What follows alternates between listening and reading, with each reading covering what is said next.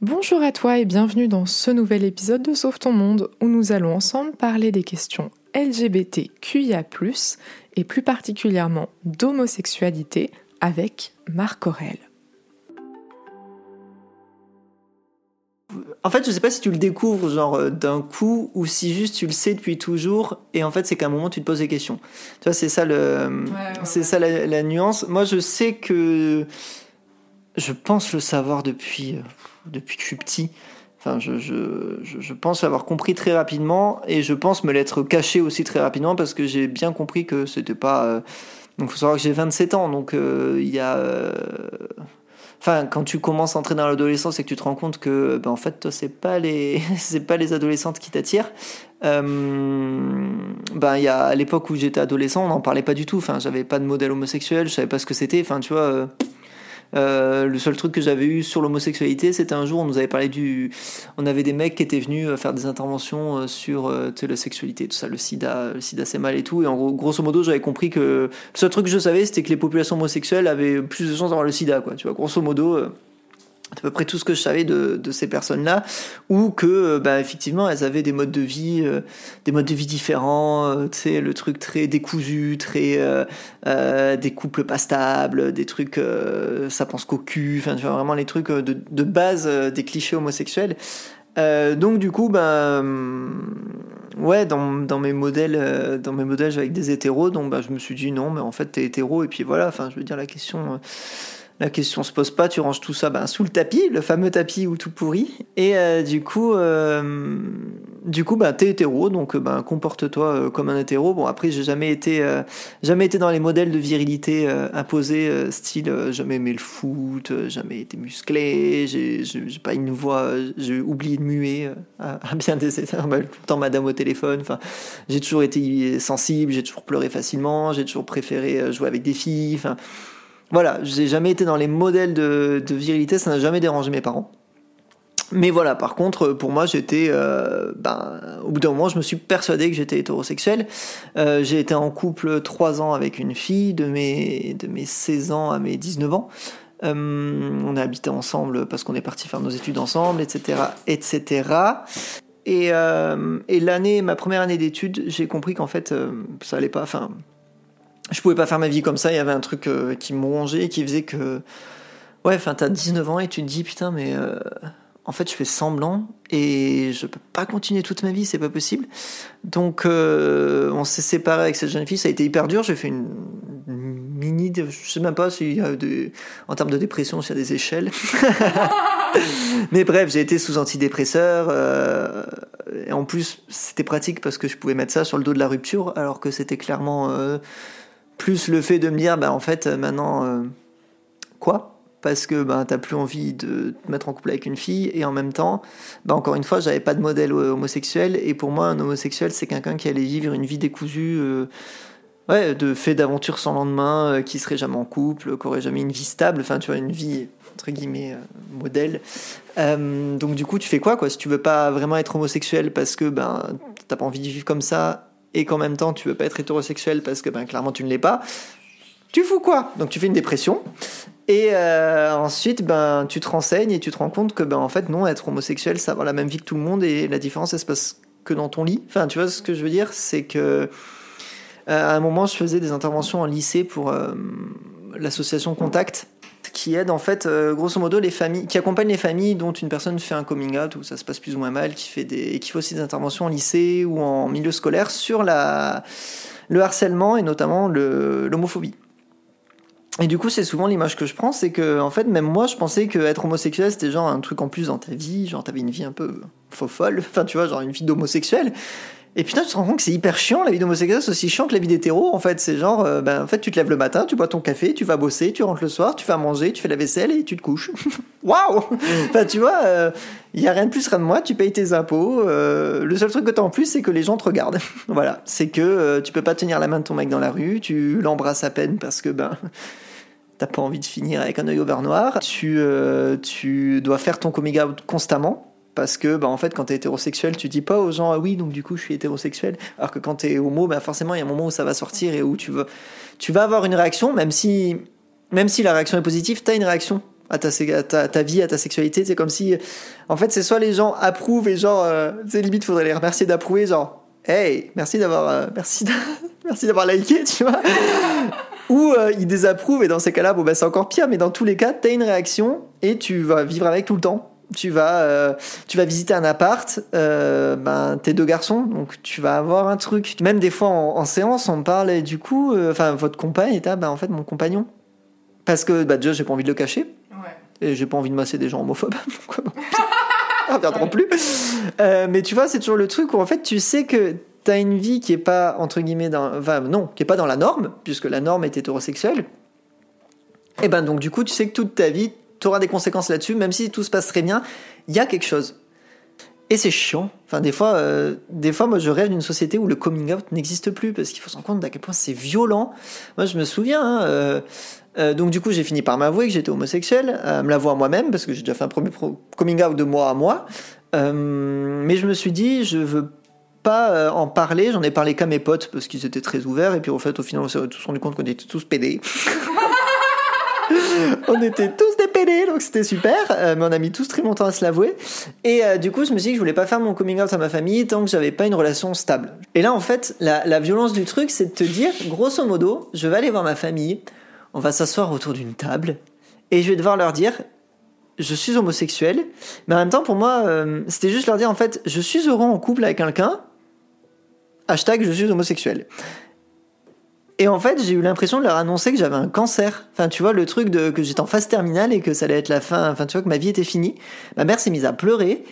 Et là, tu dis, putain, mais en fait, moi, je suis en train de dire que je suis heureux. Et toi, j'ai l'impression de, de, de, détruire, de détruire ton monde, alors que déjà, tu n'es pas concerné, enfin, directement. Enfin, je veux dire, toi, ça ne va rien changer à ta vie. Et en plus de ça, t'as ton gosse qui est en train de te dire, je suis heureux en couple. Et toi, tout ce que tu vois, c'est homosexuel. Ma mère m'a dit que avant que je sois en couple avec cette jeune fille, ils s'en doutaient qu'il y avait quelque chose qui était ben, pas comme les autres garçons chez moi. Mais en fait, à partir du moment où tu as le mot posé dessus, eh ben, tu as tout qui change. Même si deux jours avant, ils s'en doutent, tu poses le mot dessus, et là, tout change. Et c'est ouf de dire euh, à quel point un mot un, moment où tu es assis autour de cette putain de table, tu sors ce mot et là ta relation à tes parents, même si elle revient, même si elle sera plus jamais la même. Et je trouve ça d'une violence inouïe en fait. Juste parce que euh, ben, tu fais partie des 10% de la population, j'aime bien les pourcentages, mais euh, des 10% de la population qui, qui sont homosexuels. Et pour toi, ça change rien, tu as une vie tout à fait banale. Et pour les gens, en fait, tout est ramené à ça, tout le temps. Tout le temps, tout le temps. C'est-à-dire que des questions cons, mais tu vois, euh, des trucs du style, euh, mais du coup, qui fait le ménage? Du coup, qui fait la cuisine? Bah, Déjà, sors de tes modèles, parce qu'un couple hétéro, ça veut pas dire que la femme se tape le ménage et la cuisine, forcément. Mais euh, tu vois, on, on, pose pas ces questions-là un couple, un couple hétéro.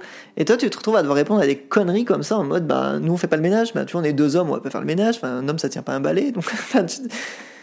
Et ouais, enfin, où t'as as, l'impression de devoir expliquer ta vie constamment, alors que que ben, elle est aussi chiante que celle des autres et euh, les gens font tout un pataquès comme si euh, comme si ouais tout tournait autour de ça alors qu'au final euh, bah, à part notre vie sexuelle et encore et encore même ça enfin je veux dire concrètement la, sodomie est pratiquée par les couples par les couples hétéros la fellation est pratiquée par les couples hétéros enfin le cunilingus est pratiqué par les couples hétéros enfin Sauf qu'un couple hétéro, en fait, tu leur poses pas de questions sur la sexualité, mais alors un couple gay, c'est open bar, quoi. Genre, jamais eu directement la question, mais en mode détourné de qui fait l'homme, qui fait la femme, tu vois.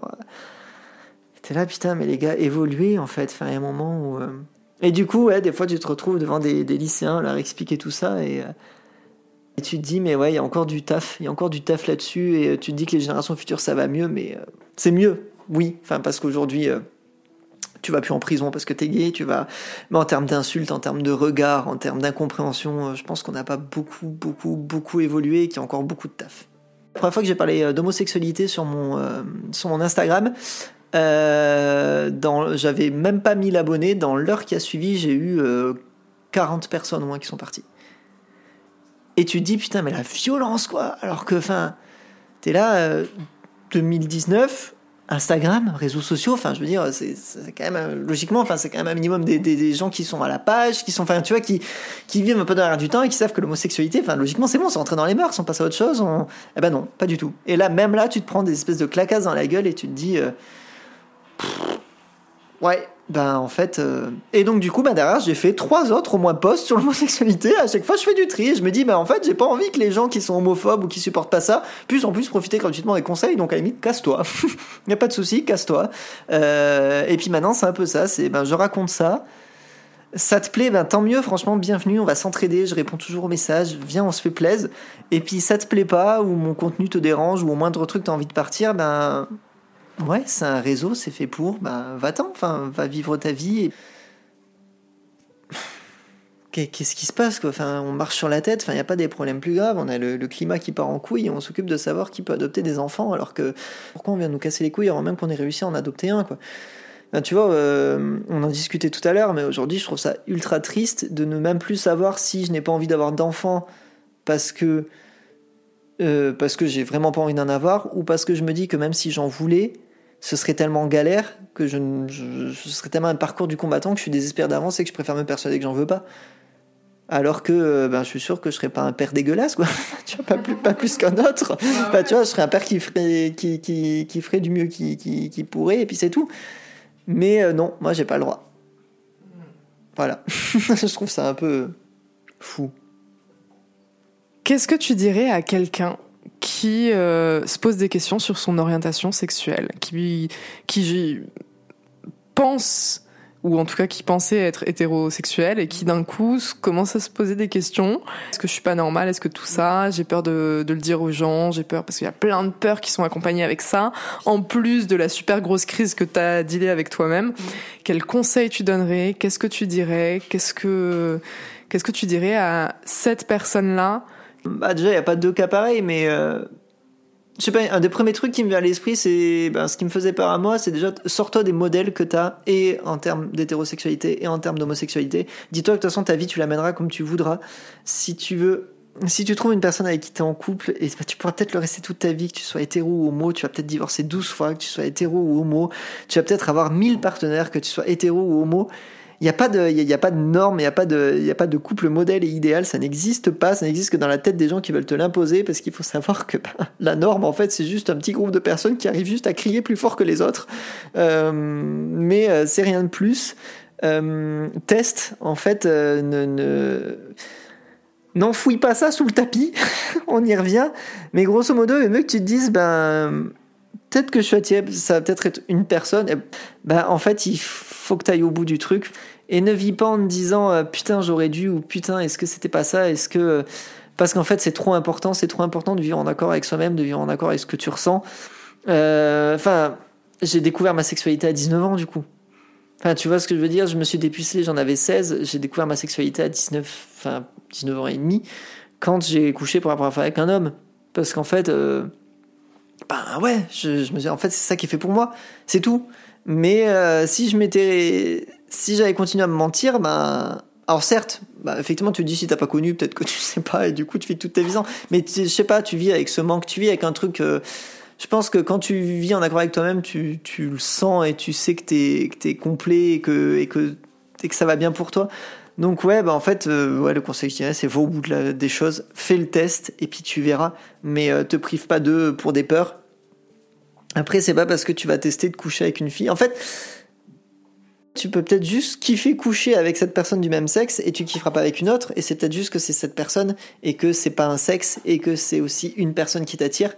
Et du coup, bah, raison de plus, teste et puis vois ce qui se passe, mais euh, ne reste pas sur des, euh, sur des, oh putain, si j'avais su, si j'avais pu, si j'aurais dû, et des, euh, et des machins comme ça, parce que ça a juste bouffé et, et ça t'aidera pas. Enfin, ça t'aidera pas, et à part créer des regrets ou des rancœurs, ou même envers toi-même, des rancœurs envers toi-même. Dans tous les cas, faut aller où tu dois aller, et puis. Et puis t'écouter, on en revient toujours à ça, mais il faut s'écouter dans la vie. Grave, grave, grave, grave. Euh, par rapport au coming out, ouais. est-ce que est-ce que t'as est-ce que as des conseils aussi à donner là-dessus, euh. en mode bah si ça se passe bien tant mieux, si ça se passe mal.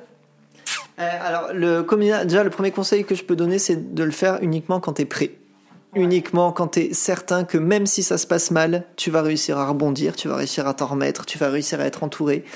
Euh, par tes amis parce que bah en fait on a la famille dans laquelle on est, on a la famille qu'on choisit, c'est nos amis.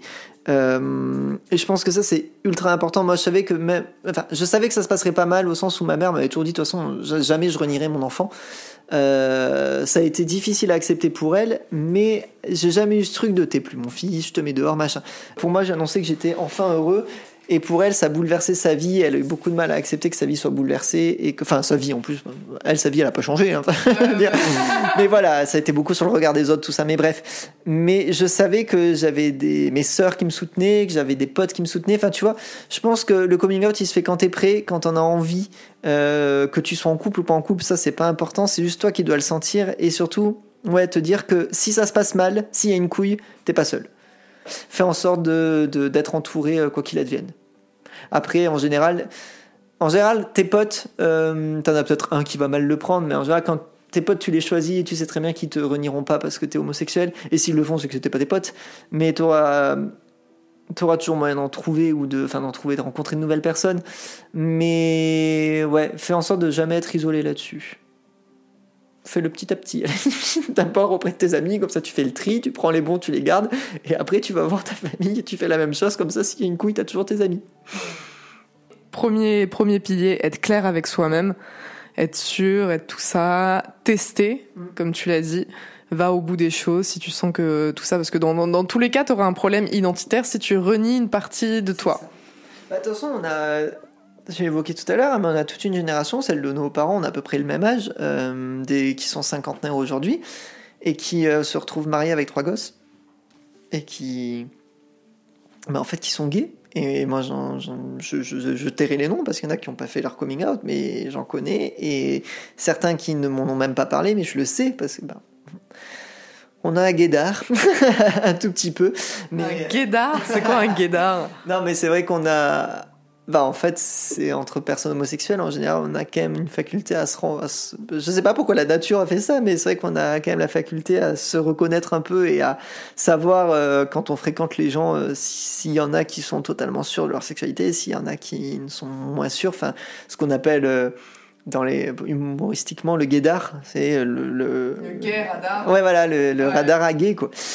Et ouais, je sais qu'il y en a tellement qui sont foutus en l'air dans la génération de nos parents ou qui, ou qui se foutent encore là, parce qu'il faut savoir qu'aujourd'hui, les adolescents LGBT sont deux fois, ou même plus, je crois que c'est plus de deux fois euh, plus euh, sujets au suicide que les, que les ados non LGBT, euh, enfin LGBTQA, maintenant. Mais, mais ouais, non, enfin, il y en a beaucoup trop qui se sont gâchés la vie, qui, alors qui sont très, enfin, je dis pas qu'ils n'aiment pas leurs gosses, hein, mais aujourd'hui, ils se retrouvent coincés, entre guillemets, à 50 balais, avec des enfants, une femme, une maison, un machin, et à dire, en fait, j'ai jamais vécu comme j'aurais voulu vivre. T'imagines l'angoisse, quoi. Enfin, t'imagines le, le, poids que t'as sur les épaules quand toute ta vie. Bah, clairement, t'as un mec, t'as envie d'une bite, et non, quoi. Enfin, tu vois, c'est horrible de dire ça comme ça, mais euh, ouais, enfin. Ouais, non. C'est non, tu, tu vivras jamais comme ça parce que ben euh, t'as jamais pu, parce que c'est des générations qui ne pouvaient pas. Aujourd'hui, on a quand même le truc de pouvoir d'avoir des associations aussi pour nous accompagner aux besoins. Vous avez l'association Le Refuge, vous avez l'association Contact.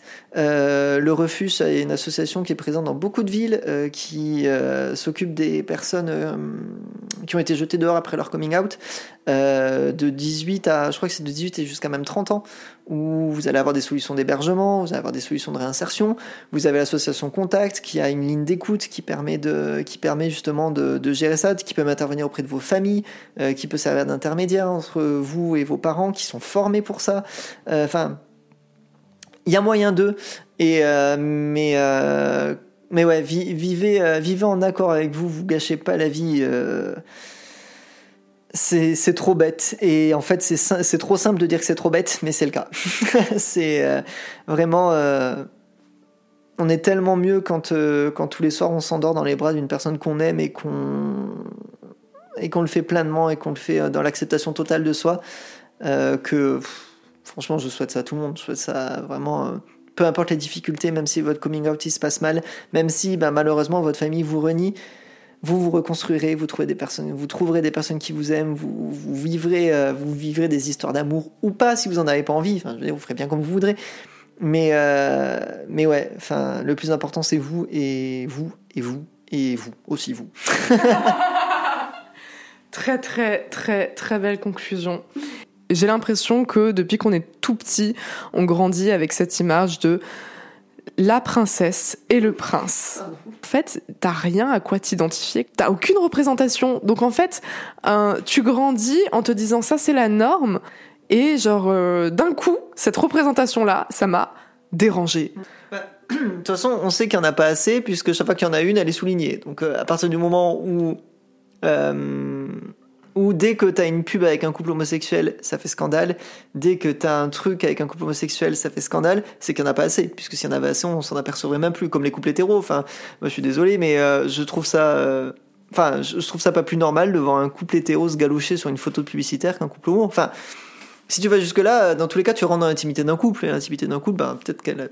Euh, se fait chez eux.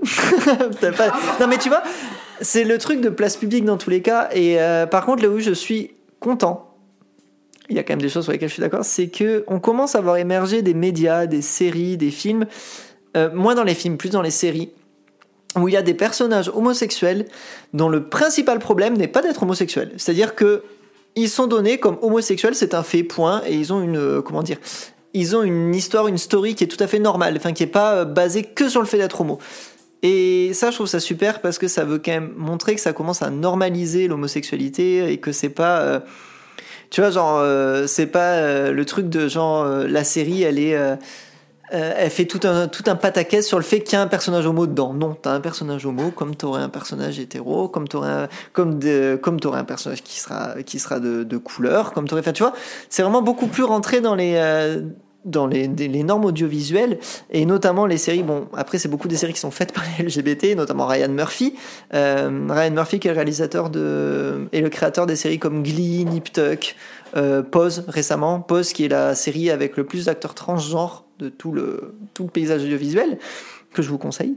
Euh, mais voilà, ça commence à rentrer petit à petit. On a des personnages LGBT qui n'ont pas de soucis à le fait d'être LGBT, qui ont des soucis tout à fait autres, de taf, de trucs, euh, mais qui sont LGBT. Donc je trouve ça génial. Maintenant, euh, effectivement, on grandit avec ce truc de les garçons ça aime le bleu, le foot, la bagarre, les filles ça aime le rose, les Barbies et le machin.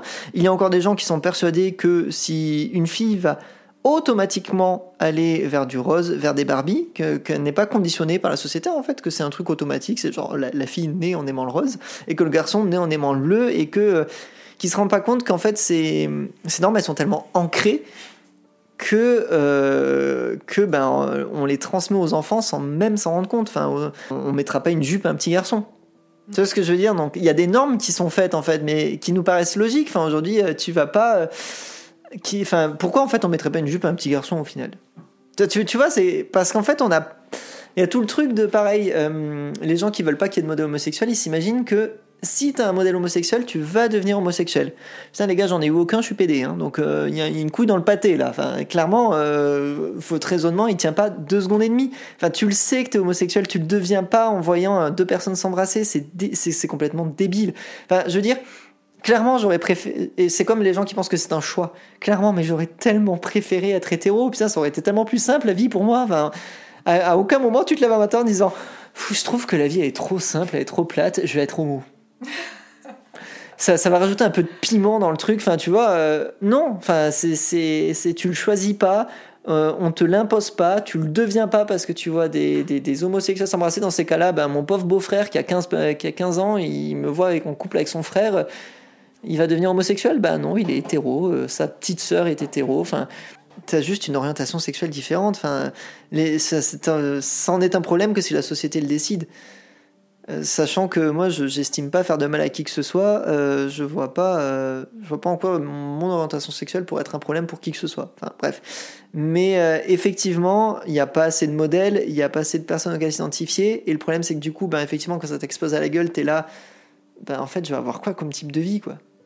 Bah, en fait, c'est la première phrase que ma mère m'a sortie quand j'ai fait mon, coming out. Il y en a eu deux. La première, c'était quel genre de vie tu vas mener? Et en même temps, je ne savais pas non plus quel genre de vie j'allais mener, puisque je ne connaissais, j'avais pas de modèle. enfin, j'avais pas de modèle, j'avais pas de personne auquel m'identifier, donc je ne savais pas comment ça se passait. Et la deuxième, c'était tu feras attention au sida. Donc ça paraît. Les, hétérosexuels ont le sida aussi, hein, je vous rassure. Euh, mais voilà, c'est des, clichés qui perdurent, qui demeurent. Et ouais, en fait, il, faut, il, faut, il faudrait, tu as tout à fait raison, il faut des, des, modèles partout. Il faut qu'un gamin puisse se dire, putain, mais en fait, ces questions-là, elles ont pas à me ronger, c'est normal. C'est normal, c'est juste normal. Je, vais vivre avec ça, je vais grandir avec ça. Et moi, je, je bénirai le jour où il y aura plus de coming out. J'ai euh, la chance d'avoir un beau-frère et une sœur qui, euh, même si en termes d'identité de genre, euh, ils ont encore du mal, mais c'est un autre problème, ont toujours dit à ma nièce qui aujourd'hui a 6 ans, ils ont toujours demandé est-ce que tu as une fiancée ou un fiancé enfin tu vois. Et pour ma nièce, pour elle, ce sera tout à fait normal de tomber amoureuse d'une personne et euh, d'une fille si c'est une fille, d'un garçon si c'est un garçon. Et je trouve ça mais dingue. J'aurais tellement aimé et j'aimerais tellement que ce soit comme ça pour tous les gosses, qui est pas une question de c'est déjà tellement euh, parce que même si un jour c'est totalement accepté et il euh, n'y a plus de soucis forcément tu sais que c'est pas la norme. On n'est que 10% de la population mine de rien. Donc ça veut dire qu'il y a 90% des gens qui sont hétérosexuels. Donc eux, dans tous les cas tu sais que tu seras différent. Et même si c'est totalement accepté tu es différent. C'est un fait et c'est déjà tellement dur à accepter pour soi de se dire putain, 90% de gens qui sont hétéros, il faut que, je sois dans les 10 qui, qui le sont pas, quoi. Si en plus tu, tu sais que t'as pas à le faire accepter aux autres, mais oh, mais le soulagement, mais ce sera tellement plus simple. Donc euh, ouais, mettez des modèles partout, mais ça ça fera pas ça fera pas euh, péter les statistiques de l'homosexualité. Euh, ça a été prouvé, démontré, l'homosexualité c'est 10% de la population partout dans le monde depuis la nuit des temps. Point. Ça n'a jamais augmenté, ça n'a jamais baissé. 10% partout, euh, même dans les pays où l'homosexualité est interdite, c'est 10%, c'est comme ça, c'est la vie. On ne demande même pas d'être accepté, ni d'être... Enfin, c'est même pas de l'acceptation ni de la tolérance, on demande presque limite de l'indifférence, juste de, de, que ce soit pas mis en valeur, quoi. Et aujourd'hui, on nous reproche beaucoup justement de, de faire des gay pride, de se mettre en valeur, machin. Mais les gars, c'est parce qu'on en a besoin. C'est parce qu'aujourd'hui, on, on, essaie de, on, on, essaie de nous faire taire, on essaie de nous, de faire croire qu'on n'est pas normaux ou qu'on n'a pas une vie qui mérite euh, qu'on s'y intéresse, que justement, on a besoin de gueuler plus fort que les autres. Forcément, si un jour, euh, si un jour on nous fout la paix avec ça, ben on n'aura plus besoin d'aller sur des chars en ville euh, pour, pour montrer qu'on est là, qu'on existe et qu'on veut être euh, pas toléré, qu'on veut juste être avoir les mêmes droits, les mêmes droits que tout le monde et la même vie, enfin la même vie, enfin la vie qu'on veut avoir en fait, juste ça. Pas la même vie que tout le monde, juste la vie qu'on a envie d'avoir et sans faire chier personne et que personne nous fasse chier. Et le jour où on aura ça, ben vous inquiétez pas, on sera heureux de plus faire des gay pride. Hein. on aura autre chose à faire. Enfin, je veux dire, clairement, quand on pourra élever des gosses tranquillement, ben on sera occupé à le faire. Voilà.